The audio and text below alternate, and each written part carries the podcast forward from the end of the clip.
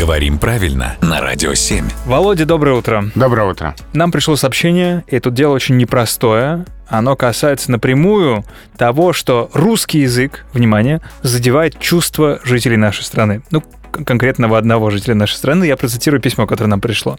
«Мои чувства задевает обязанность написания слов менеджер, риэлтор, Facebook, бренд Кроте, флешка и всех остальных через букву Е. Мгм. Я бы хотел писать через букву Э. Когда же я, наконец, получу это право? Пишет нам наш слушатель. Но боюсь, что никогда. Мгм. А просто потому, что это движение в обратную сторону.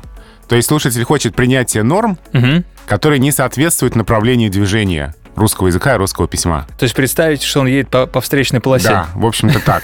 Потому что у нас как раз буква «э» пишется редко, только в некоторых словах. Много случаев, когда сначала писалось «э», потом слово в языке осваивалось и появлялось «е».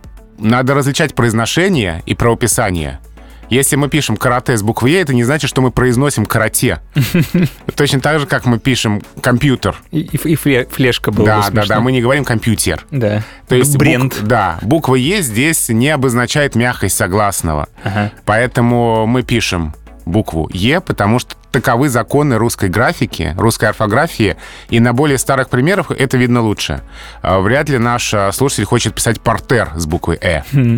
Ну да. А ведь точно так же. Ну, кстати, здесь в письме ничего не указано. Может быть, это слово тоже оскорбляет чувства нашего слушателя. В любом случае, вроде бы разобрались. Убедить убедили, не знаю, но разобрались. Спасибо, Володя.